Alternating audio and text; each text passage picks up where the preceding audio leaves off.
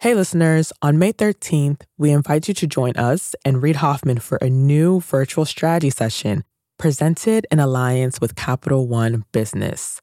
You'll hear insights from fellow entrepreneurs about how to be at the forefront of leading change with AI. So, go to mastersofscale.com AI strategy right now to register for free. Again, that's mastersofscale.com AI strategy. Looking forward to seeing you there.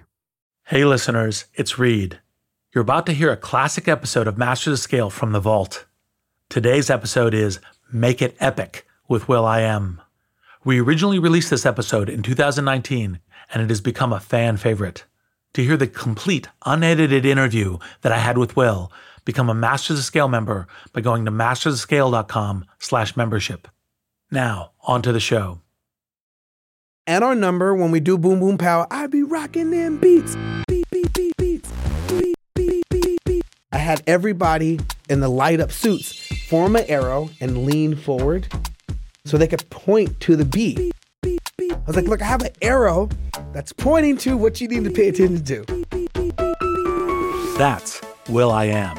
You know, will.i.am, frontman of the Black Eyed Peas, among other distinctions. He's describing his Super Bowl halftime show from 2011.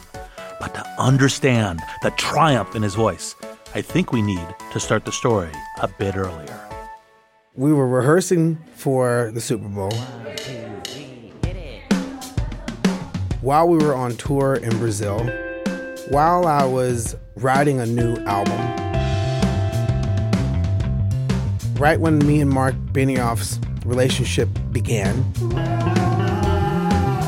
Mark Benioff is the co CEO of Salesforce. Will had partnered with them promote their new app called Chatter, and he saw an opportunity. And I said, Hey, Mark, why don't you do a Super Bowl ad?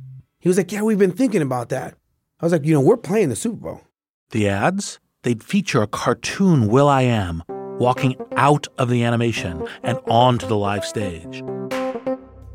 Just before he walked on the actual live stage, there were obvious challenges to pulling this off, not the least of which was the lack of ad spots to buy. Will called up Fox, who was broadcasting the game. Hey, this is will.i.am. You know, we're playing on the Super Bowl this year. I want to buy some time. And they were like, well, it's already sold. I was like, well, you could create a new ad buy. Will pitched Fox on creating two new ad slots that would bookend the halftime show. That's a new unit you could sell at a premium. If the person's performing has 11 minutes and they purposely forfeit a minute, 30 seconds, and they only play 10 minutes, that's an awesome business model. Will was giving up his own time, but he knew those ads were worth more than the extra time on stage. In fact, the bookends would make all the stage time more valuable. They linked his Super Bowl performance to his other project with Salesforce. The network finally agreed. The ads ran, the animation worked. And that's why I believe oh no no, check this out. And then I was like, yo, can we get the Black Eyed Peas logo to be on the field? That's right. Having pulled off a previously unimagined sponsor integration, will.i.am is just getting warmed up. The Super Bowl is a pretty big gig, but Will knew he could make it bigger. Not content to simply perform on stage, he wants the Black Eyed Peas logo on the field as part of the choreography. But the NFL had a strict no logo policy on their turf. It was like, you cannot write anything on our field. I was like, well, what about U2's logo? U2 wrote love. What about Rolling Stone? They had their lips. That's a logo. There's no words. What about Prince? Well, Prince had his symbol. No words. What you'll want to listen for is the way Will strategizes, not just for the Black Eyed Peas, but also for the headphone company Beats, in which he was a part owner. I was like, okay, what if we used love? Love, love, love, love, love, love, love, love, love. But the stick of the L and the O to create a B. They're like, okay. The NFL said, okay. And during that epic 2011 halftime show, the word love did appear, colossal and glowing with LED lights on the darkened field. But here's the thing the word love doesn't light up until nine minutes into the 10 minute show, and the rest of the time, it's just a B. A B that stands for Black Eyed Peas, but also just happens to look exactly like a certain logo. So I put a massive Beats logo in the center of the field. So the NFL didn't know what we were doing. And our number, when we do Boom Boom Pow, I'd be rocking them beats. I had everybody in the light up suits form an arrow and lean forward yes. so they could point to the B. I was like, look, I have an arrow that's pointing to what you need to pay attention to. Most musicians would consider the Super Bowl a big opportunity in itself. They'd prepare their performance and take the applause. But Will didn't see a single opportunity. He saw a way for his opportunities to multiply. He leveraged the Super Bowl to the benefit of three brands the Black Eyed Peas, Beats, and Salesforce. Think of each brand as one panel in a trifold mirror where each panel reflects not just the band or the brand, but each other's reflections as well. Angle it just right, and the compounding reflections will stretch into infinity. I believe you should never settle for a big opportunity when you can leverage it into something epic. A win on the scoreboard isn't enough when you can change the whole game. You got to have incredible talent at every position. It's like this huge push. There are fires burning when you're going home. Can you believe it? Such an idiot. And then you go back to, this is totally going to be amazing. There are so many easy ways. So, so what to do? I have no idea what to do. Sorry, we made a mistake. But you have to time it right. Oops. Working out of a three-bedroom apartment. Stuff that just seems absolutely nutballs. Ten years later, I was like, well, that's just how you do it. We haven't made it. Just how you do it. This is Masters of Scale. Hi, listeners. It's Erica Flynn, VP of Alliances and Audience Development at Wait What, the company behind Masters of Scale. My day to day consists of nonstop communication, not only with my immediate team, but with our current partner relationships and with incoming leads from possible future partners, which is why I rely on the ease of Grammarly to keep my communication clear and efficient. One confusing email can turn into several confused replies, which can turn into an unexpected meeting which no one wants, needs, or has time for. Having Grammarly on hand as my trusted AI writing partner not only streamlines my extensive to do list, it minimizes miscommunication by quickly and efficiently synthesizing information and carefully curating tailor made responses to specific groups. In fact, companies that use Grammarly to communicate can save 19 days per year per employee. Grammarly eases the writing process, it's a writing partner from the blank page to the last word typed before hitting send. Join me and over 70,000 teams who trust Grammarly to work faster, hit their goals, and keep their data secure. Visit grammarly.com to learn more. That's grammarly.com. I'm Reid Hoffman, co founder of LinkedIn, partner at Greylock, and your host. And I believe you should never settle for a big opportunity when you can leverage it into something epic. A win on the scoreboard isn't enough when you can change the whole game. And before we go any further, I have a confession to make. I am a Super Bowl skeptic. Will and I couldn't help but laugh about this during the interview. I frequently get pitched on, oh, we should go do a Super Bowl ad right? Because it's like, well, it's a, it's your debutante moment, and you know everyone will pay attention to you. And I'm usually like, ah, that's totally vanilla. Don't do that. That's the generic thing that everyone's doing. And so I'm usually the negative voice on this. And yet, you did some amazing things around the 2011 Super Bowl ad. Oh, we, boy, did we. will.i.am Super Bowl story clearly challenges my longtime view. And it also shows how you can take the big opportunities that come your way, the ones most people would just be grateful for, and turn them into something bigger still. I wanted to talk to will.i.am about this because his ability to identify and compound opportunities is like nothing I've ever seen. You probably know him as a musician, the founding member of the Black Eyed Peas. he was also an original partner in the headphone behemoth Beats, and he's had a wearable consumer tech company called i.am+. And there's his foundation, bringing STEM programs to schools. Then there was that time he was the director of innovation at Intel. And that other time, he wrote the song for the iconic Yes We Can video during the 2008 election. By the way, will.i.am also co hosts a great podcast called Pivot to the Future, and I had the fun of being his guest.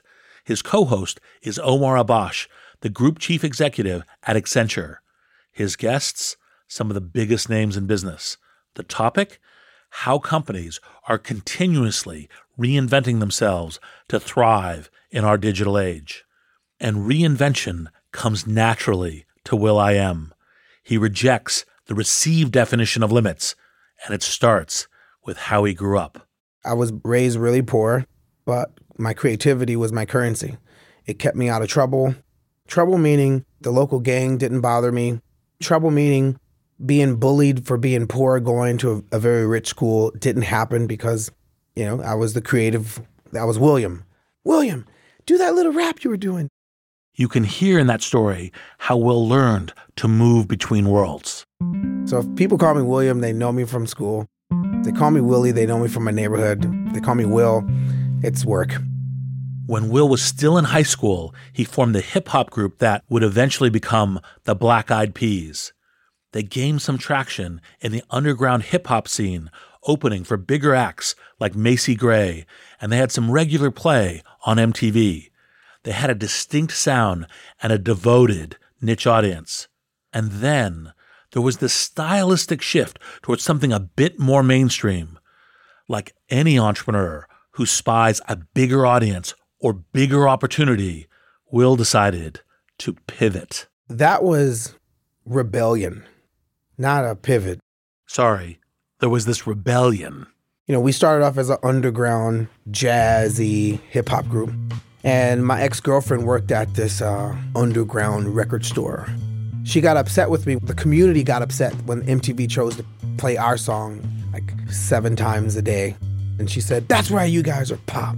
Like, what do you mean we're pop? We're not pop. And she used that as a stabbing thing. And I was hurt that she said that.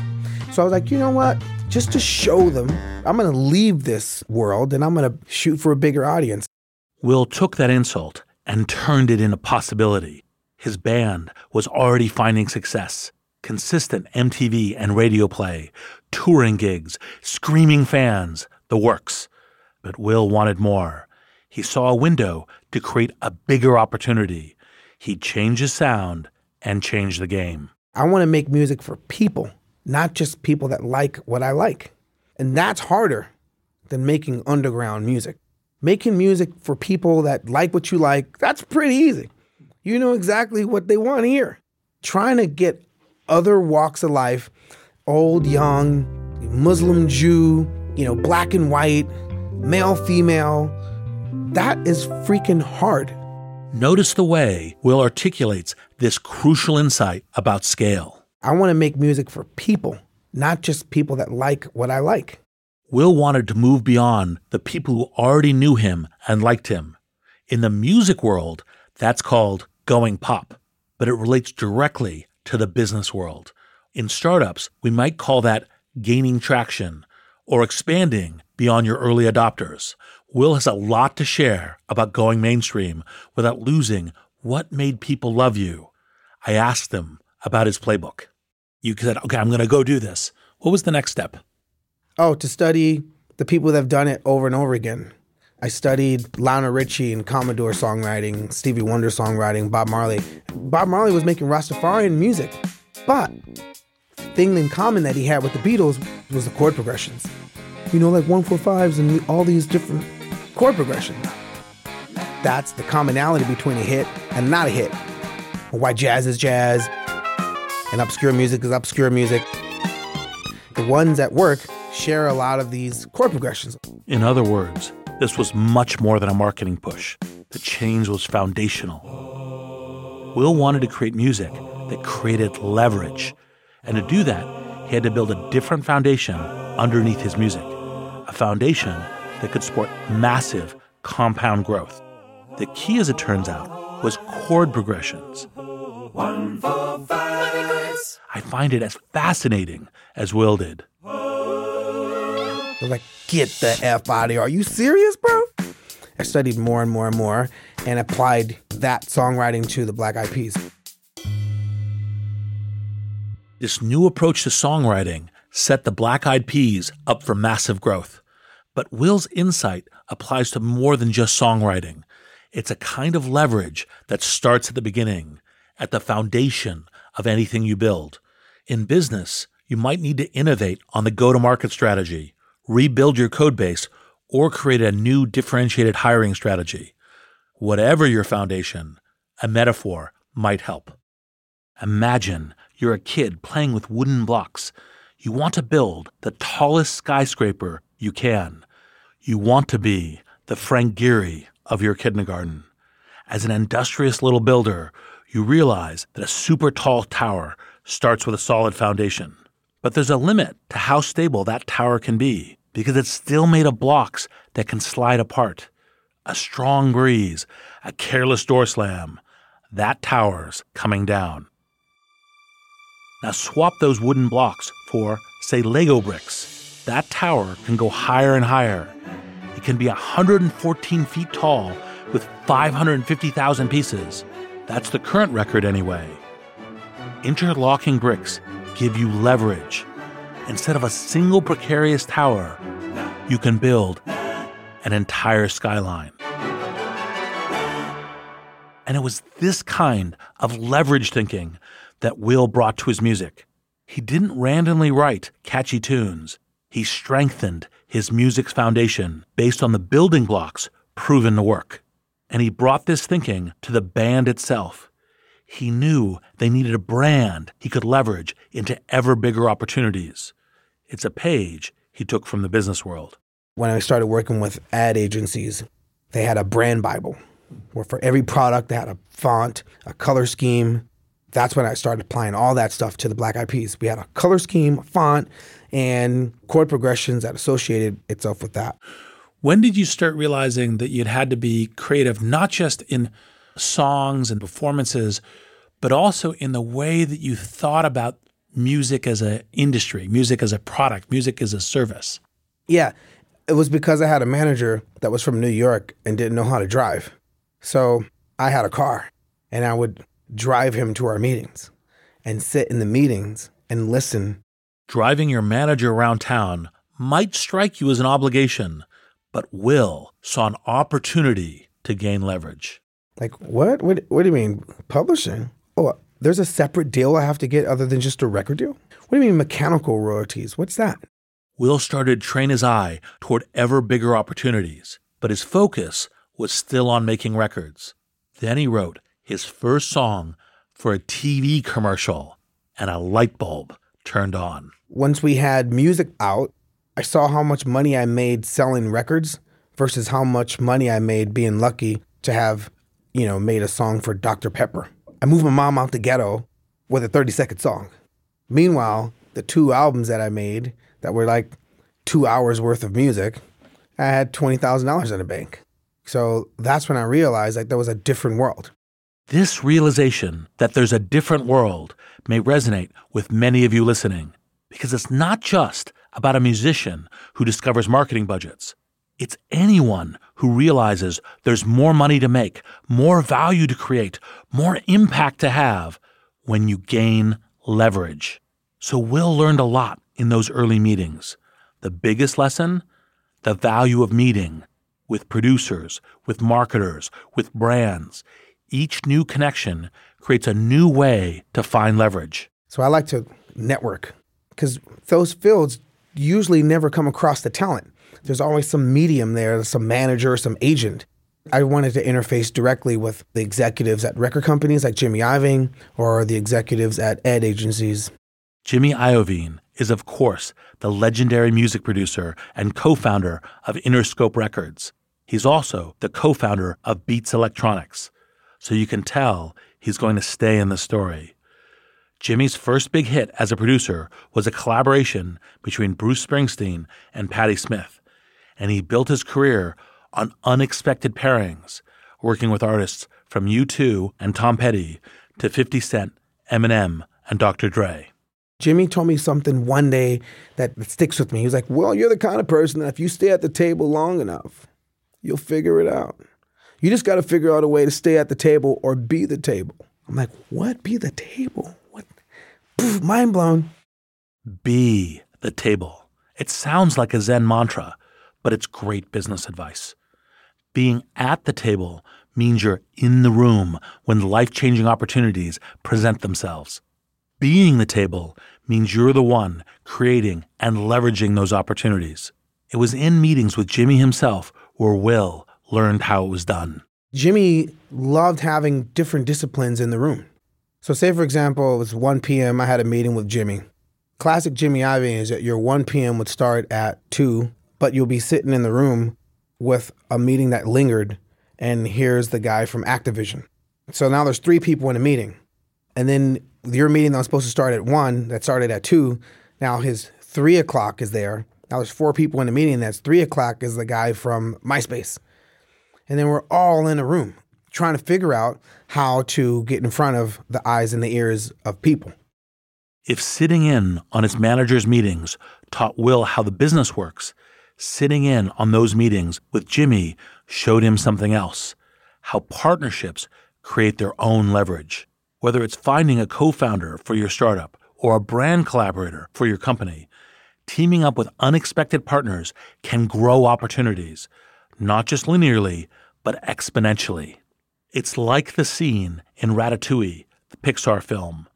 Remy the rat is explaining to his brother why two complementary foods in combination taste better than each one individually. They taste first berry, then cheese, then berry and cheese together. Colorful fireworks flash in their minds.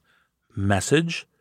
The whole really is greater than the sum of its parts. And this is the insight that lets you leverage a big opportunity into something truly epic. I wanted to show you another example of how this plays out. So I took a look at a stunning project beginning on the New York City waterfront. It started, like many epic projects, in the wake of disaster. Lower Manhattan, along with a lot of neighborhoods in New York City, were very hard hit during Hurricane Sandy. The Con Ed substation on 14th Street blew, and it famously caused everything south of 34th Street to go dark. That's Jeremy Siegel, an urban designer with Bjarke Ingels Group, also known as Big. And the first thing you need to know about Big is that they share Will's capacity to leverage big projects into something epic.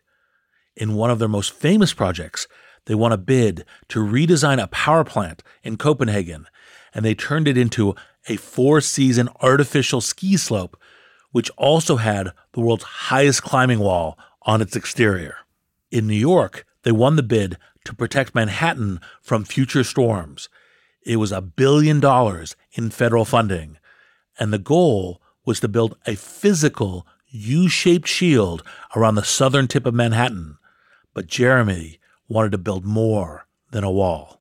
When we started our work, we were basically looking for opportunities to take what could be, you know, really burdensome, ugly, completely uniform flood protection infrastructure and turn it into something that would be a benefit for the city. Jeremy and his team knew that a giant wall around half the city would be a disaster, cutting entire communities off from the waterfront. So instead, they teamed up with those communities to find out what their infrastructure needs were. We basically just started working with the communities and neighborhood by neighborhood put forward a series of options from really basic flood walls that would block people off from the waterfront to, you know, what if it's urban furniture that's helping to stop the water? What if it's buildings? What if it's parkland? Neighborhood by neighborhood, we started to see what the needs and desires were, and that's what ended up informing our proposal. So the big U is actually made up of a series of little U's. Jeremy's team won $335 million to implement this series of delightful little coast protecting U's. New Yorkers, if you don't know about the Big U project, you will soon. Its size and scope goes way beyond what could have just been a wall. essentially, rather than building a wall, we're building an elevated park. So the park itself will be what stops the water uh, from coming in when you have a big storm surge like Hurricane Sandy. We're adding all kinds of recreational spaces, space to sunbathe and have picnics, the kinds of spaces that don't really exist in the park today. You know, it's also not just big. We're working with huge teams of engineers, landscape architects, ecologists, economists to make the right decisions. You can't do this stuff alone. Jeremy and his team at Big took the big opportunity of protecting the New York City coast and leveraged it into something epic with the help of partners. This is the skill will.i.am started cultivating while sitting at the table with Jimmy Iovine and others. I was curious if that helped him spot the opportunity with Apple. Right. So you succeed, and then you start applying that and doing the same kind of synthetic fusion, other things. So you see, for example, the iTunes platform coming, and you go, there's some amazing stuff we can do here. So iTunes was uh at that point in time, nobody knew. For me to be like, yo, I knew it was gonna be big. I didn't know. Will may not have known that iTunes would be big, but he knows an opportunity when he sees it.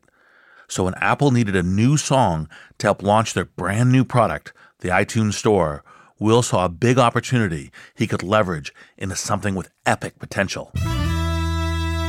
And so did Jimmy. So Jimmy says, uh, you know, well, Apple's coming out with this new product called iTunes. I'm like, what? Nobody knew what that was. It's going to help us fight Napster. Because he brought the catalog from Universal Music over to Apple. And at this point, Will has been in the room enough to know he had to get leverage early on he started angling for his percentage.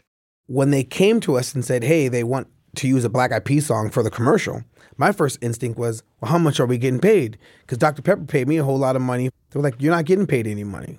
Apple doesn't have that type of budget. So they said they'll give you some Apple computers, some laptops. This was a curveball for Will. If the iTunes store was going to be such a big deal, why wouldn't they pay for a song? And it would have been logical to pass on the commercial and wait for something that gave him more leverage. But something about this potential partnership with Apple captured Will's imagination. He had a lifelong love of Apple as a brand, dating back to his youth and using an Apple IIc. The Apple is my instrument. I'm more a coder than I am a musician. And I just wanted to share my, you know, enthusiasm and love for open Apple everything. This is language for me. I create with this. And I just wanted to share that. Will had no way of being sure the iTunes store was going to take off, but he loved Apple as a brand, and he said yes. The Black Eyed Peas helped unveil the iTunes store in 2003. And if you're wondering how it all worked out, there's a reason you're hearing my voice on a podcast. Will and the Black Eyed Peas leveraged that launch into numerous product launches that followed. Like when Verizon started VCast, we were there. When Nokia started Comes with Music, launched that with them. Will started looking closely at the business model he'd been a part of, in which the art is used to sell the product. It's a model that's existed since before the gramophone, a fact that Will talks about regularly. When the music in the ads feels vital and current, consumers will want that music and that device right now. Will saw a new and epic opportunity in the making, and we'll hear all about it after the break. Hey, listeners, it's Jodine Dorsey, the VP of Live Events at Wait What, the company behind Masters of Scale. I am constantly tasked with reaching out to teams across a wide spectrum of professions and the vastly different personalities that go with them. Grammarly helps me quickly shift tones to better communicate what I want to say and saves me valuable time in the process. Our upcoming Masters of Scale Summit event features top tier speakers from CEOs to founders to political leaders Grammarly's ability to produce on brand writing helps me properly prepare for each and every thought leader I interact with on stage. It lets me generate the most exciting specialized content for our audience. In fact, teams that use Grammarly report 66% less time spent editing marketing content, which I've seen firsthand with my summit team. Join me, and over 70,000 teams who trust Grammarly to work faster, hit their goals, and keep their data secure. Visit grammarly.com to learn more. That's grammarly.com. Before the break, Will had worked with Apple on the launch of the iTunes Store, followed by a series of other products. Will saw the massive potential of using art to sell a hardware product. Another light bulb went off. He pitched Jimmy Iovine on an idea. So one year, 2006, I come home and I'm like, Jimmy, why don't we make our own hardware and use our own music to sell our, our own hardware? Will saw a path to greater and greater leverage. If version 1.0 was a soda company will license our song for a lot of money, version 2.0 was Apple will license our song for no money, but will leverage an epic brand opportunity. And version 3.0, well, Jimmy needed some convincing. I'm like, Jimmy, why don't we make our own hardware and use our own music to sell our, our own hardware? He's like, well, you know, that's why they call it hardware. It's hard. What do you mean, make our own hardware? Let's do our own hardware. Jimmy, that'll be amazing. And that's how we started Beats. But what was that initial, like, well, actually, in fact, this channel by which we're using music could actually be the way of creating an entire industry which people wouldn't have normally thought of around like you know headphones around a high quality hardware product which as he said is hard I saw the trust that people have with musicians, hmm. especially the good ones, the great ones. They're vulnerable, and the audience knows they're vulnerable, and the audience leans on the musician to relate to them. And there's no other industry that exists that way, not politics, not corporations. Music and people, it's this other world thing. If Bob Marley was alive today, he would have, I don't know what product he would have, but he would have a product that people will adore. Uh, maybe maybe medical marijuana. Maybe maybe you have Bob Marley CBD or something like that. But now that it's legal, yes, exactly. The, the Rastafarian, exactly. Um, because that was among the kind of the thing that is not just being creative in the music, but creative about how the business comes together, about how different industries touch each other, how they can actually reinforce each other.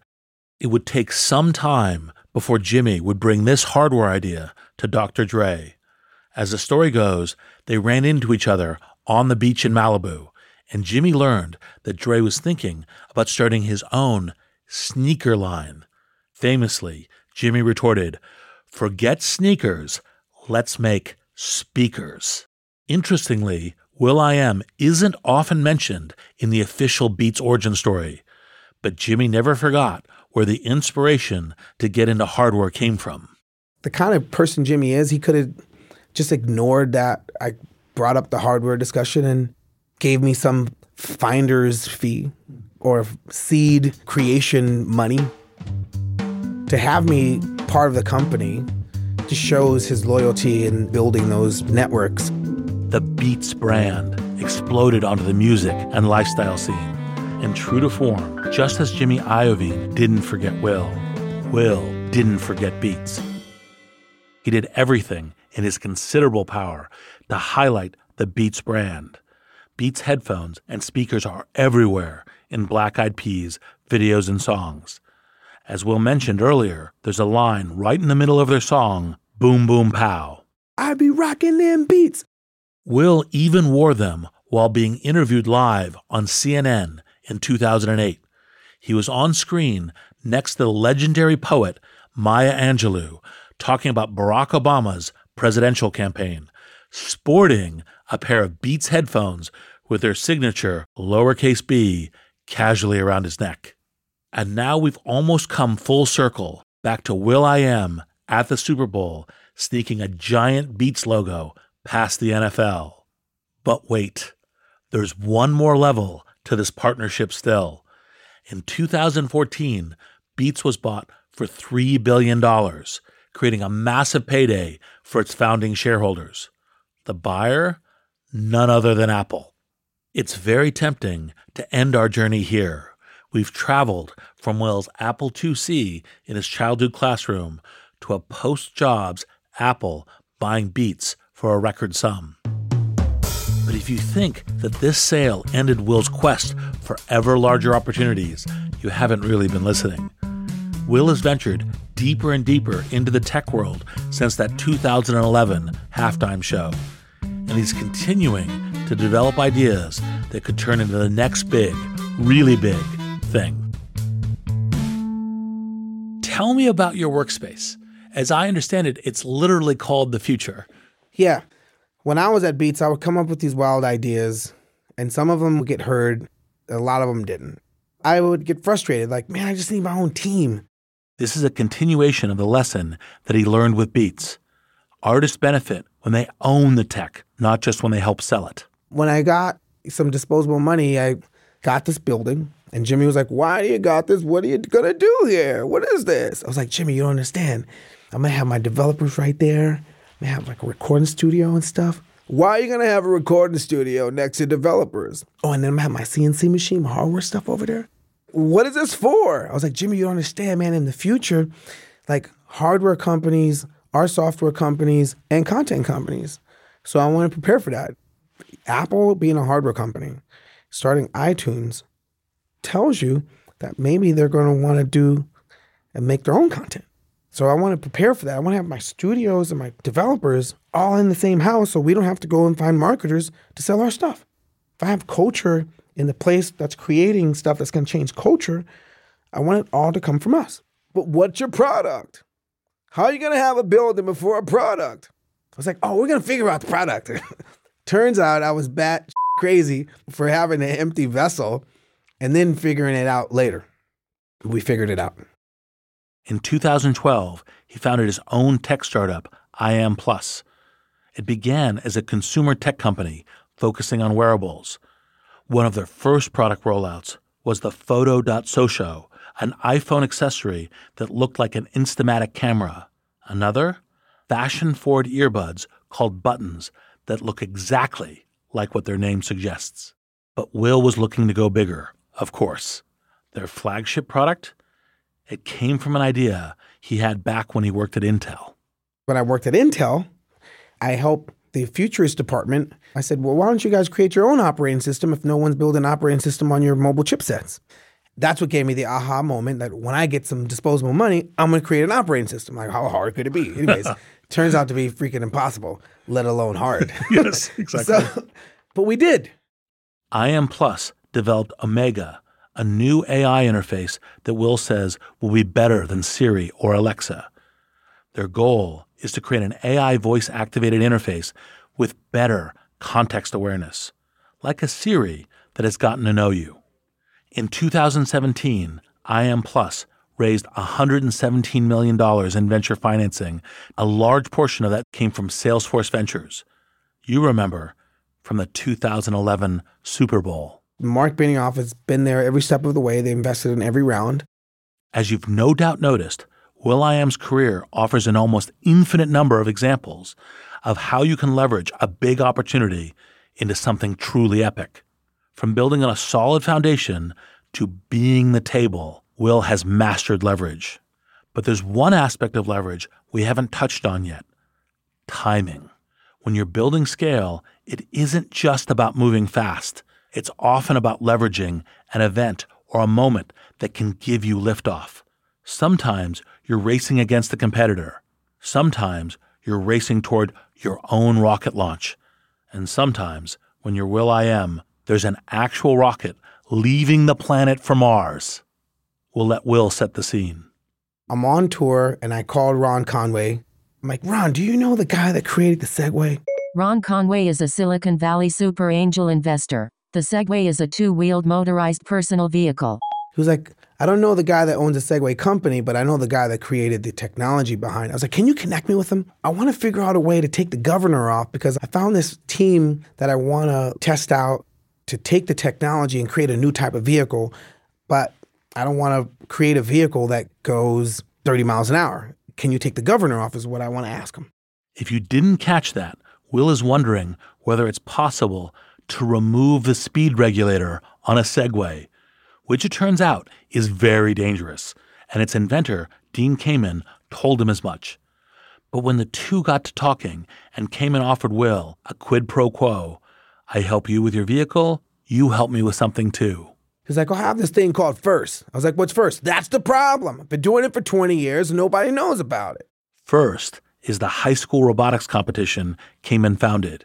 He thought maybe Will could come to the event's kickoff and lend a little star power. He says, um, I need you to help me make FIRST cool. So I was like, I just can't help you make it cool. It's already cool. It just needs to be a little louder. I like thinking of these escalating opportunities this way, like a volume knob you can just ratchet up to 11. Loud translates into a wider audience, a bigger impact. Loud lets whole other communities hear you outside your own. I was like, but why don't you make a TV show? He was like, nobody wants to put a robotics competition on TV. I was like, well, I just bought time on Fox. Why don't you call up ABC and buy time? Does this sound familiar yet? Will is still using those lessons he learned from the Super Bowl about how to parlay airtime, how to move it around, and how to shape it in creative ways. So I called up ABC and said, hey, how much does an hour cost? I want to create a program called First Robotics. I am first for a robotics competition and a concert. So I got the Kids' Choice Awards and Nickelodeon to do that. And then Dean helped me get companies like Boeing and Johnson and Johnson to buy the ad buys. It was great. No one lost any money. Obama kicked it off, brought a whole bunch of recognition and eyeballs to it. Instead of begging the network to air a noble ratings loser, Will restructure the event and sponsorships in a way that would attract attention, which attracts more sponsors. He turned a favor into a mutually beneficial gift. Pulling this off required every one of the leverage techniques we've looked at so far a rock solid foundation of an established competition with real scale, unexpected partnerships that are bigger than the sum of their parts, creativity as capital to bring value to the partnership. And just like the Super Bowl halftime show, each separate element of the first robotics competition reflected back onto another, amplifying the event as a whole. And what happens? Well, Will doesn't just settle for that big opportunity, he leverages it into something epic. Because of that, NASA then calls me up to JPL to help them think around their stuff. That's right. NASA called. They saw Will's work for the first robotics program and thought, this is the man to invite to our Jet Propulsion Lab and direct more eyeballs to the launch of our Mars rover, Curiosity. I was like, well, why don't you have a concert at a rocket launch? So I was like, you, we can't have a concert at a rocket launch. A rocket launch is too loud. I was like, well, have you been to a rock concert? He was like, well, have you ever seen a rocket take off? I mean, yes, the rock concert's loud, but a rocket launch, one, yeah. you're not going to get anywhere near the rocket launch to have a rock concert. The blast radius is just, you know, it, it's going to be pointless. And loud. Right? And loud. Eventually, we'll hit upon a better idea. He'd write a song specifically for the Curiosity mission. I was like, okay, well, what happens when the rocket lands on Mars? Oh, it sends a signal back. Well, instead of sending a signal back, why can't it can't send a song back? Can you do that to all the classrooms across America? I never thought of that. Well, who's going to make the song? I'll, I'll make the song. I can make it. That song, Reach for the Stars, became the first song ever to be transmitted to Earth from another planet. Students and special guests gathered at NASA's Jet Propulsion Laboratory in Pasadena to watch the broadcast. And just because will.i.am never ever passes up an opportunity to go bigger, the event was also used to let me count these out. One, promote a separate STEM initiative for Will's Foundation. Two, raise awareness for NASA. And three, promote the song itself, which then appeared on Will's solo album, Willpower. That is how you leverage a big opportunity into something truly epic on an interplanetary scale. My mom called me the little engine that could. I said, hey, I want to shoot for the stars. He was like, but what if you don't make it? I was like, well, then I'm off the planet. If I shoot away from here, I'll get off the planet. I'm Reid Hoffman. Thanks for listening.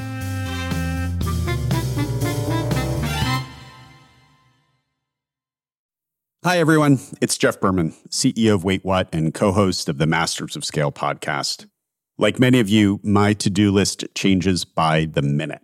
Whether I'm working with partners or hashing out legal documents or brainstorming with our team, there is never a shortage of tasks that require attention and constant communication.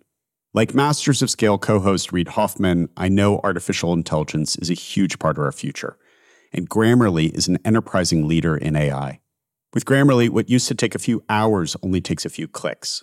It's like having a collaborator for my writing, helping me generate better first drafts and tailoring messages to our specific audiences. It's not only a superior AI tool, it is a safe AI tool. And as a CEO, security is always top of mind. Grammarly has 14 years of experience and a business model that never sells our data. Security has been a priority since day one and continues to be integral to Grammarly's values today. Join me and over 70,000 teams who trust Grammarly to work faster, hit their goals, and keep their data secure. Visit grammarly.com to learn more. That's grammarly.com. Masters of Scale is a Wait What original. The show is recorded on site in California and produced at the studio inside SY Partners in New York. Our executive producers are June Cohen and Deron Triff. Our producers are Chris McLeod, Adam Skuse, Jenny Cataldo, Jordan McLeod, Catherine Clark Gray, Hallie Bondi, and Ben Manila. Our supervising producer is Jay Punjabi. Music and sound design by Ryan Holladay and Daniel Nissenbaum. Mixing and mastering by Brian Pugh. Special thanks to Chris Ye, Elisa Schreiber, David Sanford, Saida Sapieva, Bob Safian, Christina Gonzalez, and Sarah Sandman. Visit mastersofscale.com to find the transcript for this episode and be sure to subscribe to our email newsletter.